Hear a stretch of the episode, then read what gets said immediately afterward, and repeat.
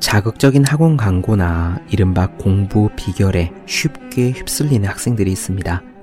이런 친구들은 당장 따라가지 않으면 뒤처지고 말 것이라는 공포감과 조급함에 금세 사로잡힙니다. 반대로 광고를 보더라도 나는 나의 방법을 믿는다 하는 단단한 얼굴을 하고 묵묵히 공부에 전념하는 학생들도 있습니다. 저는 후자 쪽이 믿음직스럽습니다. 대단한 성적 향상이나 부러워할 만한 성과를 거둔 사람들은 대개 후자였습니다. 사실 공부도 방법은 사람마다 다릅니다. 몇 가지 핵심적인 원칙과 마인드, 이를테면 기본 이론은 완전히 이해한다거나 끙끙대며 노력할 때 사고력은 향상된다거나 양의 질을 만든다 같은 황금률은 존재하지만 세부적인 짜잘한 방법론은 사람마다 모두 다릅니다. 따라서 어떤 방법을 쓰느냐 보다는 자신을 얼마나 믿느냐가 더 중요합니다.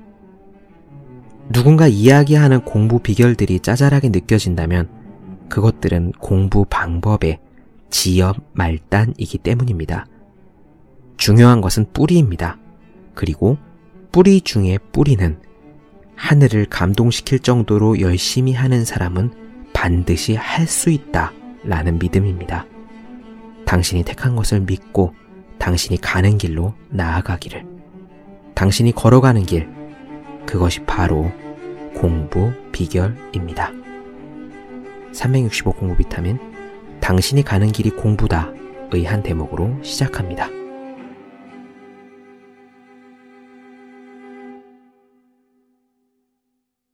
네, 안녕하세요. 본격 공부자극 팟캐스트 서울대는 어떻게 공부하는가 한지우입니다. 사실 지금 이 부분을 어제 한번 녹음을 했었어요. 그래서 방송을 다 만들었는데 편집을 하다 보니까 이게 잡음이 너무 많이 들어가는 거예요. 그래서 아무래도 이상하다, 이상하다 싶어서 이게 아이폰에 이어폰을 꽂고 파일을 제가 직접 들어보니까 너무 울림이 심해서 방송을 그대로 내보낼 수가 없었습니다. 이게 제가 집에서 혼자 만드는 방송이다 보니 그런 어려운 점들이 있어요. 그러니까 디테일한 음량 조절이 가능한 장비가 있는 것도 아니고 녹음하는 기계가 뭐 고가의 장비가 있는 것도 아니고 하다 보니까 그저 원시인처럼 제 경험에 의해서 이렇게 바꿔보고 저렇게 바꿔보고 이번에는 소리를 높여보고 다음번에 마이크를 입에서 멀리 떼보고 뭐 그런 과정을 반복하면서 적당한 소리 제일 듣기 좋은 그런 방송을 만들고자 노력하는 중입니다. 하여 부족한 부분이 많이 있더라도요. 이를테면은 새 소리가 짹짹 들린다던가 개 소리가 방문을 박박 긁는 우리 푸들 소리가 들린다던가 하는 경우가 있더라도 너그러 양해해 주시기를 부탁드리겠습니다. 어제 저는 사실 충동적으로 갑자기 하고 싶은 에피소드가 있어서 예정에 없이 마이크 앞에 앉았더랬습니다. 어제 날씨가 갑자기 추워졌거든요. 영하 13도로 떨어진다 이렇게 하고 실제로 그랬죠. 회사에서 퇴근하는데 퇴근길에 분식점에서 이제 고등어를 굽는데요. 그 고등어 구이의 내음마저 얼음처럼 땡땡 느껴질 정도로 그렇게 추웠었습니다.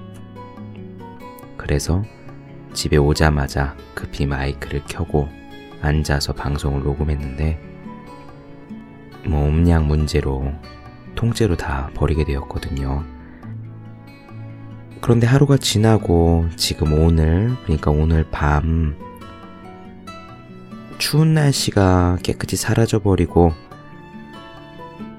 따뜻해지면은 영 방송할 맛이 안 나서 안 할까 했더니 웬걸 내일은 오늘보다 더 춥대요. 역시 똑같이 영하 13도 떨어지고 체감 온도는 영하 20도를 넘어 22도다, 3도다 지금 그러고 있습니다. 아주 정신이 바짝 들게 추운 날이죠. 그래서 다시 한 번 더 이 에피소드를 하고 싶다는 생각이 들었습니다.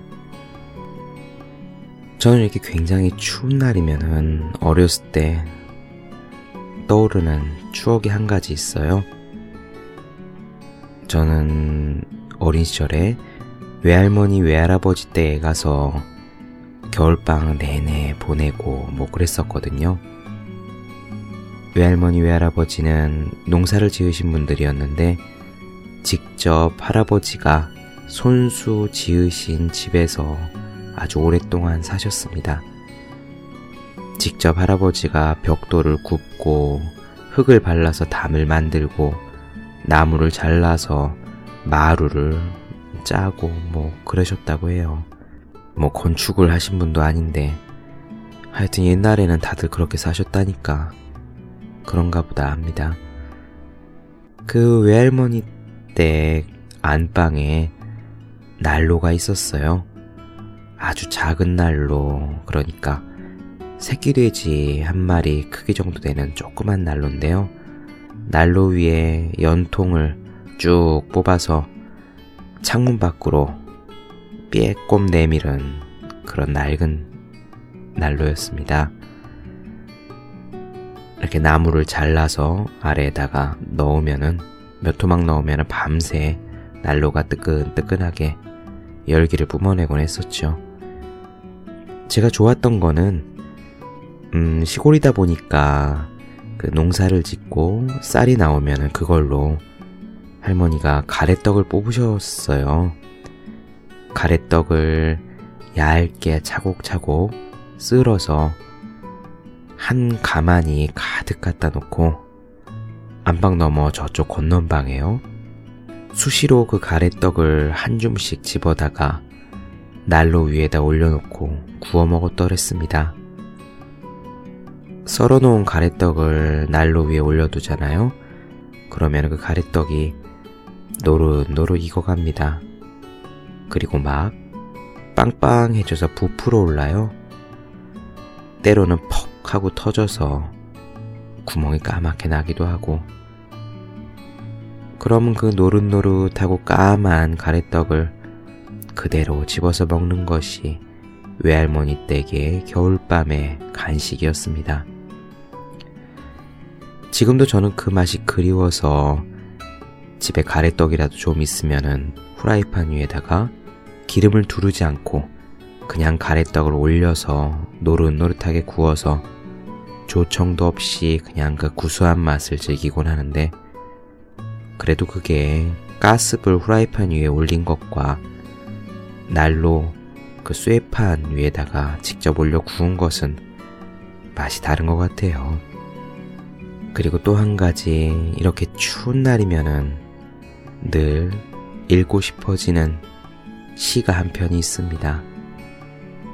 사랑하는 사람에게 눈이 푹푹 나리는 겨울날 밤 저기 깊은 아무도 없는 산 속으로 들어가 함께 살자라고 간절하게 권하는 아름다운 시 바로 백석 시인의 나와 나타샤와 흰 당나귀가 되겠습니다. 물론 많이들 아시겠지만 백석과 그의 연인 자야의 사랑 이야기는 너무나 애절하죠. 백석 시인이 함흥에 있는 영생고등보통학교 선생님이셨는데 그때 선생님들의 회식 자리에 기생이었던 자야가 들어왔답니다. 그 자리에서 자야에게 한눈에 반한 백석은 그 자야를 붙잡아다가 자기 옆자리에 앉혀놓고 손목을 꼭 붙잡은 상태로 이렇게 속삭입니다. 오늘부터 당신은 나의 영원한 마누라요. 죽기 전에 우리 사이에 이별은 없습니다. 하지만 그렇게 뜨겁게 사랑한 백석과 자야였는데 세상은 그리 호락호락하지 않았습니다. 당대 최고의 지식인이었던 학교 선생님과 기생 사이의 사랑이었으니까요. 백석 시인의 집에서 많은 반대를 했나 봅니다. 아들의 마음을 어떻게든 돌리고자 세 번이나 강제로 결혼을 시켰죠. 하지만 그때마다 번번이 백석은 새 신부의 손목 한번 잡지 않은 채 혼인식장에서 뛰쳐나오곤 했습니다. 그리고 백석은 자야에게 우리 함께 저 만주 땅으로 가자고 계속 설득합니다. 우리 가자, 같이 가자. 없어도 거기 가서 행복하게 살자. 왜 그랬을까요? 자야는 백석의 그 제안을 결국 거절합니다. 따라가지 않았어요. 백석 혼자 만주 땅으로 쓸쓸하게 건너갔다가 자기의 고향인 평안북도 정주로 넘어가서 거기에서 생을 마칩니다. 사랑하는 사람을 따라가지 않은 자야. 그녀도 결국 마음이 그렇게 편하진 않았나 봅니다. 다른 사람과 혼인하지 않고 계속 기생일을 하면서 외롭게 그렇게 살았습니다. 대신 일에 엄청 몰두를 했나 봐요. 그녀는 결국 나중에 서울에 있는 3대 요정 중의 하나라는 대원 가게 여주인이 됩니다. 어마어마하게 큰 술집이죠. 그런데 아무리 높은 분들을 많이 만나고 커다란 요정의 주인이라고 할지라도 사랑만 한 것이 어디 있겠나요?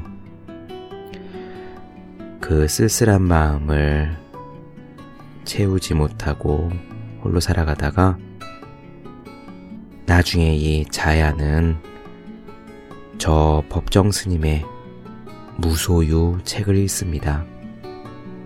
그 책을 읽고 깊은 감명을 받아 자신이 가진 전 재산, 그 대원각을 아무런 조건 없이 법정 스님에게 시주를 했어요. 대지만 7천평이 넘는다고 했고, 지금 시가로 1천억 원이 넘는다는 그런 요정 자리와 건물을 그대로 법정 스님에게 내놓았던 거죠. 그 대원각 자리 높으신 분들, 있으신 분들이 와서 술을 마시고 흥청망청하던 그 자리에 법정 스님이 깨끗하게 새로 절을 짓습니다. 그 절이 서울 성북동에 있는 길상사입니다.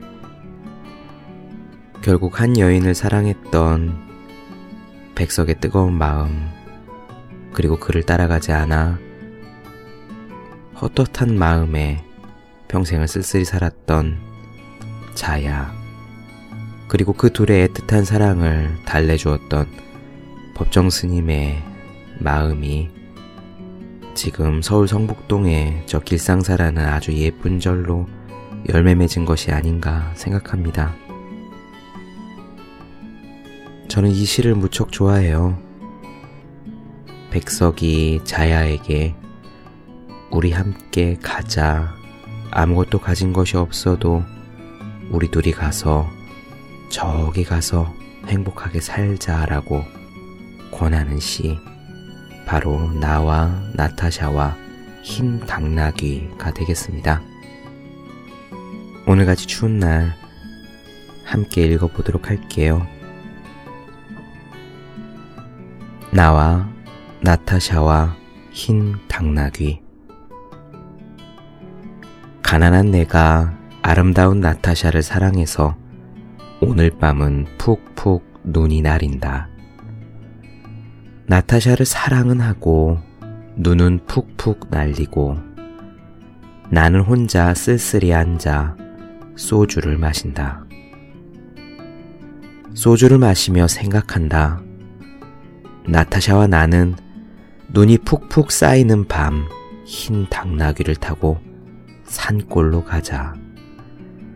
출출이 우는 깊은 산골로 가 마가리에 살자. 눈은 푹푹 나리고 나는 나타샤를 생각하고 나타샤가 아니올 리 없다. 언제 벌써 내 속에 고조곤이와 이야기한다. 산골로 가는 것은 세상한테 치는 것이 아니다. 세상 같은 건 더러워 버리는 것이다. 눈은 푹푹 나리고 아름다운 나타샤는 나를 사랑하고 어디서 흰 당나귀도 오늘 밤이 좋아서 응앙응앙 울을 것이다. 이 백석 시인의 시는요, 음, 저하고도 작은 인연이 하나 더 있습니다. 스무 살 때였어요. 그러니까 대학교 1학년 때요. 저희 학교는 대학교 1학년 때 의무적으로 대학 국어 수업을 들었어야 했습니다. 필수 교양 과목이었어요. 지금도 그런지는 모르겠지만, 그때 한 학기 내내 배웠던 대학 국어 과목 내용은 아무것도 기억나지 않고, 머리를 올백으로 넘기고 무척 수줍음이 많았던 그 선생님의 얼굴이 지금 떠오르네요. 그리고 또 한 가지. 이게 중간고사였던가 과제로 선생님이 이런 숙제를 해주셨습니다. 백석의 시 남신의주 유동 박시봉 방. 그 시를요, 산문으로 고쳐오라는 숙제였어요. 저는 숙제니까 뭐 열심히 해갔습니다. 사실 제가 글쓰기를 전문적으로 배워본 적도 없고, 글을 쓰려고 한 적도 없었고, 그때까지 제가 써본 글이라고는 대부분 연애 편지와 논술 모의고사 답안지에 불과했죠. 숙제를 해가고 나서 그 다음 시간이었을 거예요. 선생님께서 앞뒤로 빽빽히 프린트가 된 A4 용지 한 장을 들고 와 학생들에게 나눠주었습니다. 과제 낸 것 중에서 제일 잘 된 작품들을 뽑아봤다며 함께 읽어보자고 하셨어요. 그 종이의 앞에는 A4 용지의 한 3분의 2쯤 되는 분량의 산문이 하나 실려 있었습니다. 선생님이 그 글을 낭독하려고 하실 때 저쪽 앞에 있었던 제 동기 친구 한 명이 뒤를 돌아보며 이거 자기가 쓴 글이라고 우리한테 손짓을 했던 기억이 나요. 그리고 그 친구의 글을 다 낭독한 다음에요. 선생님은 하지만 제일 잘 쓴 글은 이번에 읽을 글입니다 하면서 바로 이어지는 글을 짚으셨어요. A4 용지 뒷면 가득 그리고 앞면의 3분의 1쯤 해당되는 분량의 글 그건 제 글이었습니다. 제가 제 자랑을 하려고 이런 얘기를 하는 게 아니라요. 돌이켜보면은 막 다 신기해요. 저는 스무 살때 글을 쓰고 살리라는 생각도 하지 않았고, 글 쓰는 일이 재밌다는 그런 생각도 하지 않았고, 앞으로 어떻게든 글 쓰는 일과 연관 될 수 있으리라고는 정말 조금도 생각하지 않았습니다. 그런데 어떻게 하다 보니 지금 저는 이렇게 취미로 즐거움으로 글을 쓰는 사람이 되었고, 또 글을 쓰는 일들이 밥벌이에 도움이 되는 그런 사람이 되어 있는 거예요. 그래서 한 15년 전 20살 때 그때 기억을 떠올리면은 참 신기하고 막 그렇습니다. 그 기억 덕분이죠.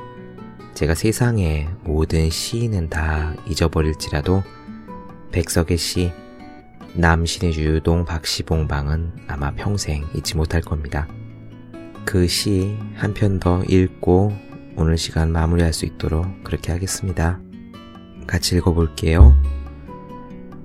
남신의 주 유동 박시봉 방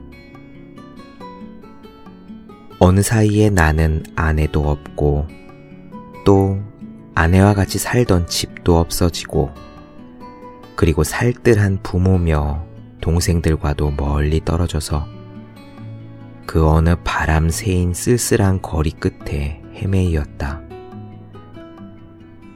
바로 날도 저물어서 바람은 더욱 세게 불고 추위는 점점 더해오는데 나는 어느 목순의 집 헌 사슬간 한 방에 들어서 주인을 붙이었다. 이리하여 나는 이 습내 나는 춥고 누긋한 방에서 낮이나 밤이나 나는 나 혼자도 너무 많은 것 같이 생각하며 딜 옹배기에 북덕불이라도 담겨오면 이것을 안고 손을 쬐며 제 위에 뜻없이 글자를 쓰기도 하며 또 문 밖에 나가지도 않고 자리에 누워서 머리에 손깍지 베개를 하고 굴기도 하면서 나는 나의 슬픔이며 어리석음이며를 소처럼 연하여 새긴지라는 것이었다. 내 가슴이 꽉 메어 올 적이며 내 눈에 뜨거운 것이 핑 괴일 적이며 또 내 스스로 화끈 낯이 불도록 부끄러울 적이며 나는 내 슬픔과 어리석음에 눌리어 죽을 수밖에 없는 것을 느끼는 것이었다. 그러나 잠시 뒤에 나는 고개를 들어 허연 문창을 바라보든가 또 눈을 떠서 높은 천정을 쳐다보는 것인데 이때 나는 내 뜻이며 힘으로 나를 이끌어가는 것이 얼마나 힘든 일인 것을 생각하고 이것들보다 더 크고 높은 것이 있어서 나를 마음대로 굴려가는 것을 생각하는 것인데 이렇게 하여 여러 날이 지나는 동안에 내 어지러운 마음에는 슬픔이며 한탄이며 가라앉을 것은 차츰 앙금이 되어 가라앉고 외로운 생각만이 드는 때쯤 해서는 더러 나주손에 쌀랑쌀랑 쌀랑눈이 와서 문창을 치기도 하는 때도 있는데 나는 이런 저녁에는 화로를 더욱 다가 끼며 무릎을 꿇어보며 어느 먼 산 뒷옆에 바위섭에 따로 외로이 서서 어두워 오는데 하이안이 눈을 맞을 그 마른 잎새에는 쌀랑쌀랑 소리도 나면 눈을 맞을 그 드물다는 굳고 정한 갈매나무라는 나무를 생각하는 것이었다. 네, 본격 공부 자극 팟캐스트 서울대는 어떻게 공부하는가 오늘은 이렇게 추운 날 백석 시인의 시 두 편을 함께 읽어보고 싶어서요. 이렇게 도란도란 하는 시간을 가져보았습니다. 날씨가 정말 많이 차요. 여러분 모두 꽁꽁 싸매시고요. 감기 걸리지 않도록 방에 불 따뜻하게 넣으시고 그렇게 주무시기 바랍니다. 그래도 좋은 거는 겨울에 이렇게 하루 이틀 정도는 엄청나게 정신나도록 추워보는 것도 나쁘지 않은 것 같아요. 그래야 비로소 아, 겨울은 겨울이구나 라고 확실하게 또 느낄 수가 있잖아요. 여름은 한껏 더워야 여름이듯이 겨울은 겨울 나름대로 한껏 추워야 또 진짜 겨울이 아닌가 생각합니다. 맹숭맹숭한 거는 좀 재미가 덜 하죠.